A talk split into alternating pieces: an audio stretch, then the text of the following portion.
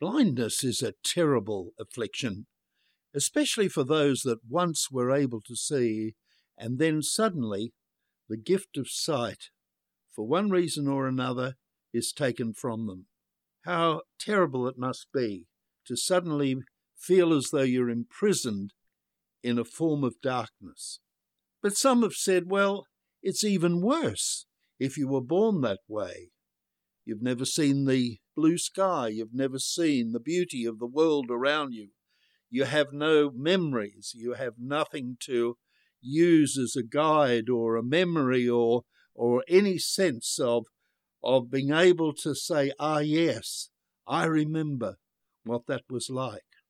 One of the worst forms of blindness is for those that will not see. And that, I suppose, takes in all of us until the Spirit of God begins to speak to us about our spiritual blindness. The Bible says that the eyes of our understanding are to be opened. And of course, the Bible says the entrance of your word gives light. We're going to talk about the need that we all have and that the Ephesians had for this spiritual sight this wonderful illumination where we can really say we've passed from darkness and come into light.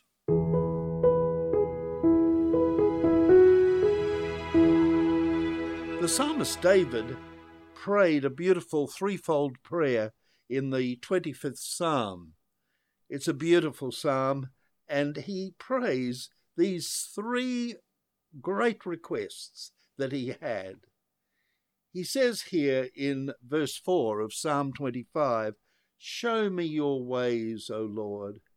Teach me your paths, and lead me in your truth.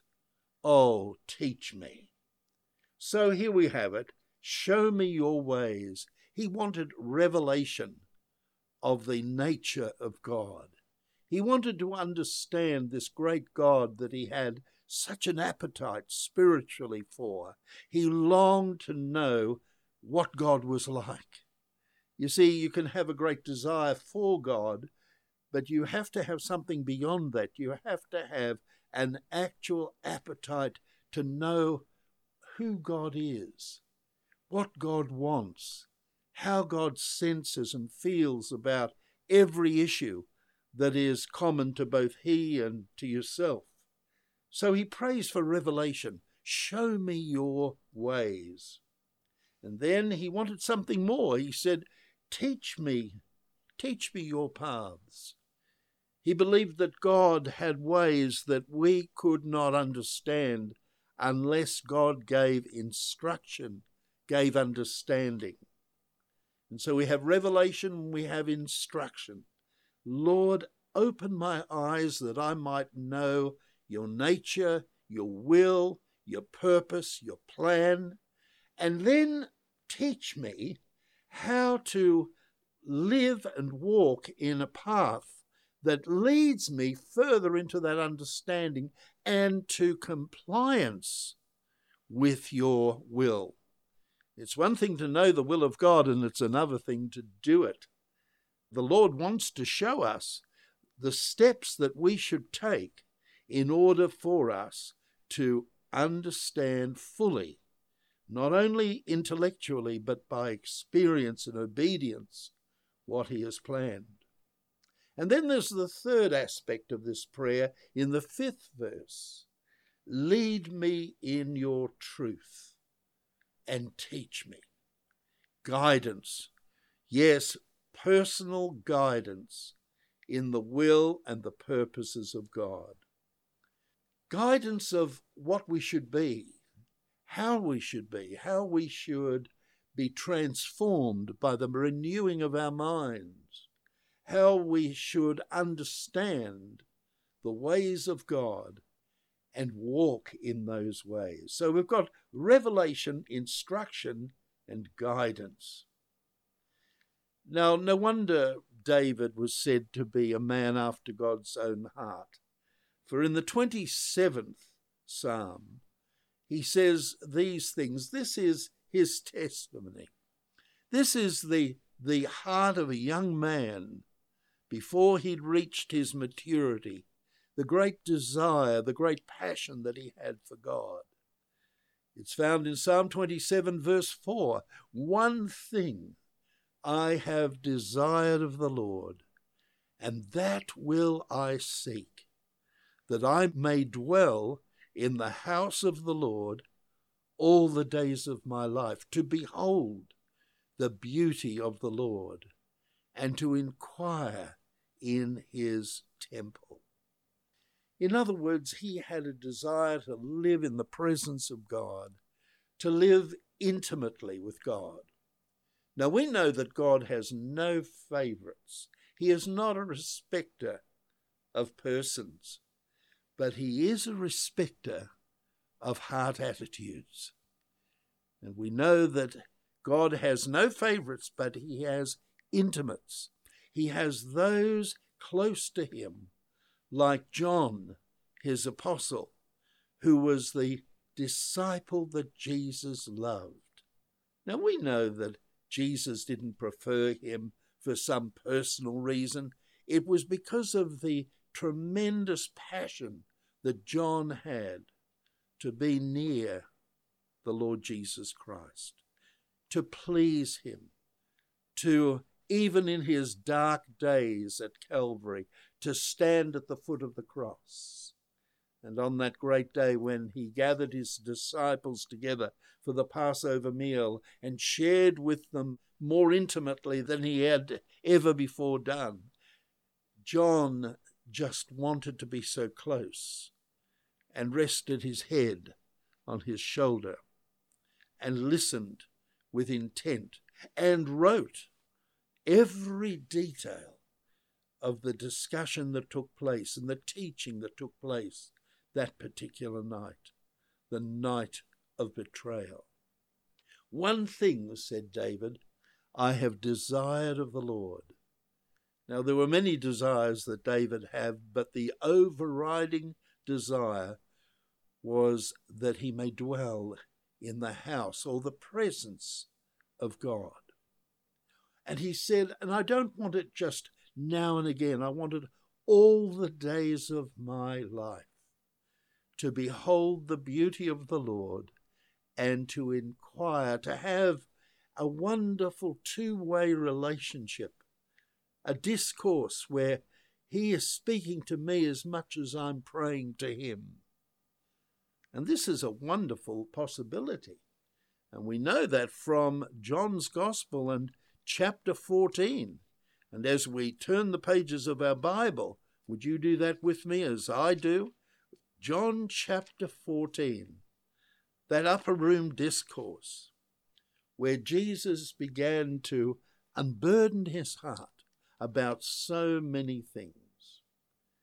He longed for the disciples to love one another, to be committed to one another, he talked about the second coming in the 14th chapter. He talked about the coming of the Spirit of God.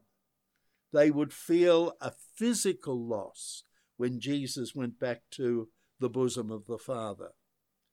But Jesus made it very plain that when the Spirit comes, he will be one drawn alongside to you, and not only will be with you, but will be within you and you will sense my presence in such a real way, even though you don't see me, you will know that I am with you always. And then in the 21st verse of John 14, Jesus says these wonderful words He who takes seriously my commandments and keeps them he does it because he loves me. And he who loves me will be loved by my Father, and I will love him, and I will manifest myself to him. I will draw aside the curtain that makes God to a certain degree obscure, and I will be seen plainly by him And what are the requirements? Obedience out of a heart of love. And then Jesus goes on to say in the 23rd verse, If anyone loves me, he will just be keeping my word. If you love someone, anyone that's dear to you, it's your desire and it's your joy, it's even a privilege to serve them, to please them. You want to be not only with them, but you want their pleasure. And if you have the means of bringing pleasure into their lives, that's what you do. And so that's what we hear in this 23rd verse. If anyone loves me, he will keep my word. And my Father, you see, the Father's involved in this, and my Father will love him, and we will come to him and make our home, our abode with him.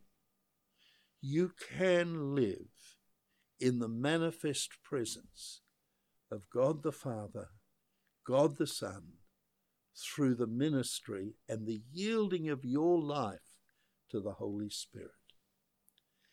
And this is the great burden that, that Paul had for the Ephesian church. He was pleased that he'd heard a message that these Ephesians believers they were beginning to trust one another and even love one another. He said, When I, I first heard of your faith in the Lord Jesus, I heard also of your love for all the saints. That's in Ephesians 1:15. And he said, I do not cease to give thanks for you, making mention of you in my prayers in other words, they were settling into their new faith and a new fellowship. And the believers that were Jewish were losing some of that sense of separation from their Gentile brothers and sisters. You know, they had had millenniums of this sort of sense of separateness from the Gentiles. But in Christ, they have this new dimension of appreciation and love for the fellow brothers and sisters, even though they may be Gentiles. Once regarded as Gentile dogs, and dogs were to be kept outside, they were there to serve a purpose. But now they had been brought in into the banqueting house, and the banner over them both, Jew and Gentile, was love. And they were beginning to lose that animosity, that separation, that difference, that sense of separateness. They'd lost that, and there was beginning to sprout within their new fertile heart an appreciation and a love for one another. But look how the Apostle Paul develops this thought. He said, I do not cease to give thanks for you, making mention of you in my prayers, that the God of our Lord Jesus Christ, the Father of glory, may give to you the spirit of wisdom and revelation in the knowledge of him a similar prayer that David prayed for himself in Psalm 27 and Psalm 25.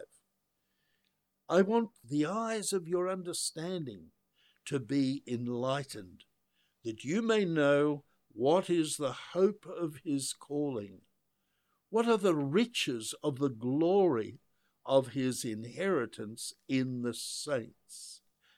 Well, what are the riches of glory. What is the inheritance of the saints? We just read about it in John's Gospel, chapter 14, verse 21 23. That if you love me and you pursue me through obedience to my word, and do it out of this great, growing, developing love, then I will manifest myself to you. You'll get to see me in the Spirit, understand me, know me intimately, and my Father, my Father and I will come to you, and we will take up residence within you through the person and the power and the presence of the Holy Spirit. You see, that's what makes the difference between relationship, redemption, and just ordinary religion. Religion is the pursuing of God with the limited understanding that we have of God by doctrine and dogma. And even though we may be utterly sincere, we know that there's the absence of something dynamic well, we know that from the second chapter of Ephesians in verse 1 what that dynamic is. And that is that suddenly we are quickened or made alive. We were once dead in our trespasses, our sins. We were in darkness. The God of this world, according to 2 Corinthians chapter 4, had blinded our minds that we could not understand, we could not really comprehend the clarity that some seem to have regarding the things of God. And you, I guess, like me, know that we have, in our unsaved state or in the beginnings of faith, we have met people who had an intimate relationship. They weren't fanatics, they weren't mystics, they weren't over the top, they were genuine people, ordinary people, with an extraordinary experience in God. I remember meeting my wife's mother, not for the first time. I knew her when I was an infant of about three or four years of age, but when I was about 14, I met her again once in her home, and I remember the very first day I was reacquainted with her, she turned and I looked at her and I saw something, and it wasn't a momentary glimpse, it was an impression that I got. This woman is so godly. And as I got to know her, I became compelled to ring her from time to time on the phone and talk to her in my breaks when I was working. And I would ask her questions about the presence of God, about the things of God, about the knowledge of God, about the desire that God has, the will of God for my life, for everyone's life. And out of her innermost being, like the scripture says in John 7:37, out of her innermost being there just flowed effortlessly the rivers of living water. And my mother, who was also at that time unsaved, used to say, There's something about that woman. There's something about a lot of people in your church that they seem to have a dynamic in their lives that we know nothing about. Well, what was it? Well, it's simply this that Christ lives in them. Christ has taken up residence within them just as he promised. Because of their devotion, because of their obedience, because they were walking both in love and in obedience to his word, the Father and the Spirit had come and Christ was formed within them. And this was the continuing quickening that Ephesians 2 1 speaks about. There is a beginning, but there's no ending of the developing walk that you can have with the Lord Himself. Marvelous, isn't it? And so the Apostle Paul, writing in the first chapter of Ephesians, prays that they will have this ever developing continuance of understanding.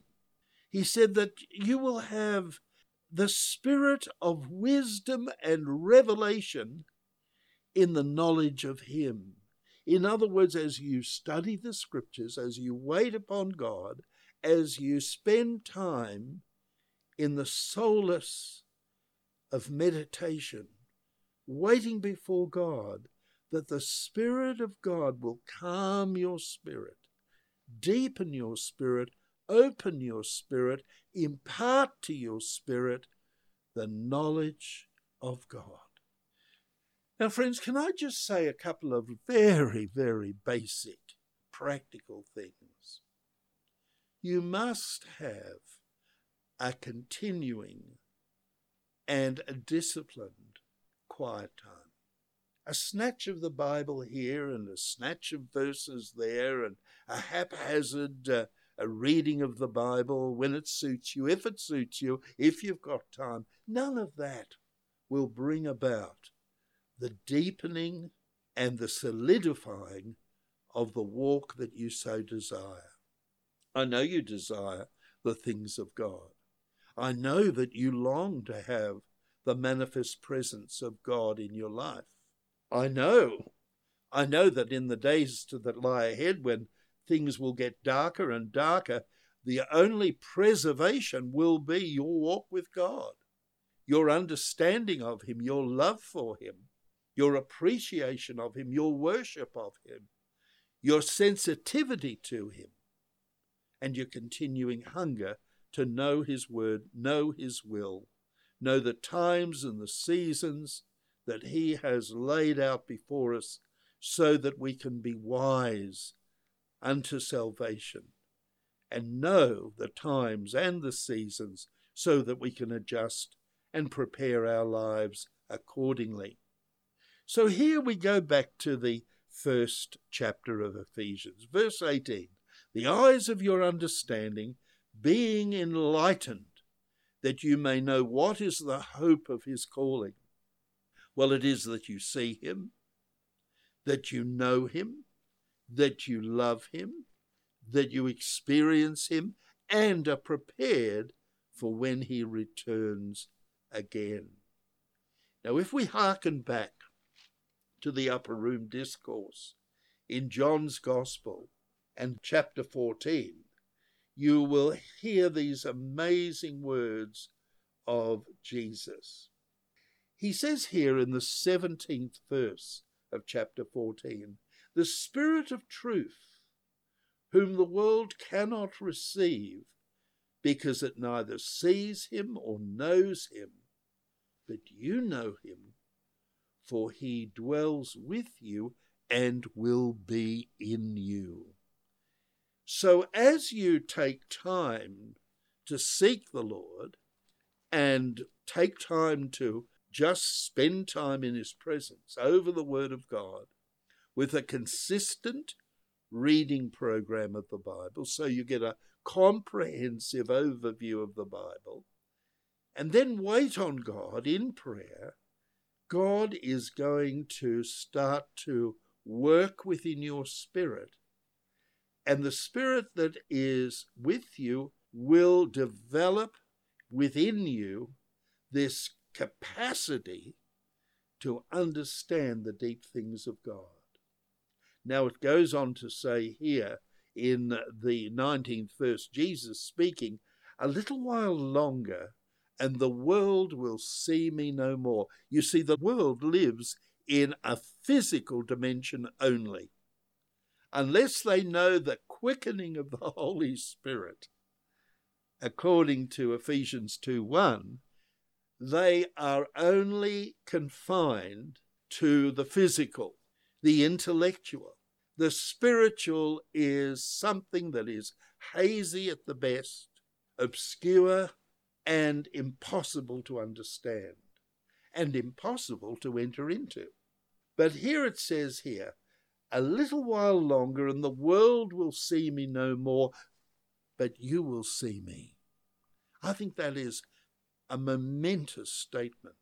He's saying to his disciples, the world will say, hey, he's gone, he's disappeared. And that will be at the ascension on the Mount of Olives, the last hope that mankind outside of the moving of the Spirit would have to see Jesus would be physically because after the ascension they would see him no more. And yet the promise here is that though the world would see him no more, you will see me. Because I live, you will live also. In other words, they would be living in his divine presence. Now, that's why the world is mystified. And of course, there are those that scoff at this and say, oh, that's just, uh, you know, a whole lot of rubbish, mysticism, weird Christians. They're saying that they're in touch with the Lord. How ridiculous is that? It's so foreign to them. Don't chide them. Don't, don't criticize them. How can they understand? Unless the Spirit is active with them and within them. So we have this so very plainly spread out before us. The expectation of every believer should be that they can go on into an intimate relationship with the Lord. And He begins to sort out our lives. He begins to give us divine priorities. Of course, we're very keen to seize divine promises but there are principles and priorities that He will begin to speak to us about. The more we wait upon God, the more we wait before God, the more apparent His will is. And he goes on to say here, I will not leave you orphans, I will come to you. That's in verse 18, John 14. In other words, when I leave physically this earth, you will not be bereft. You will not be cast out. You will not all of a sudden say, Oh, he's left us, he's gone. You know, what are we going to do? Because I will come to you. But how will he come to us? He will come to us in the person and the ministry, the revelation, the instruction, and the guidance of the Holy Spirit. And that's what Paul's praying for every Ephesian believer. He says, Look, you've started well. You've entered into the kingdom. You love the Lord. You're beginning to love one another. The wall of separation has begun to crumble. The line of demarcation that made the Jews feel a very real sense of them and us, that is being dealt with by the love of God and now you are beginning to love one another, feel comfortable with one another.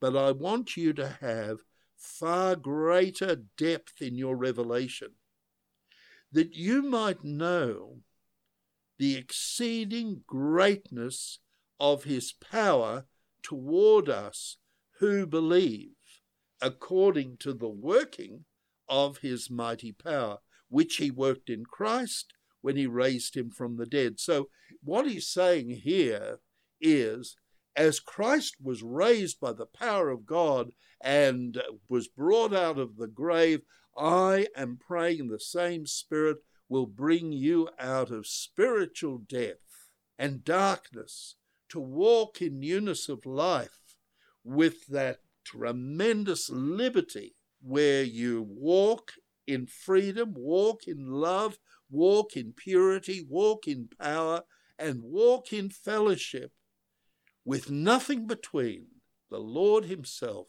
and fellow believers. We'll talk further about this when next we meet.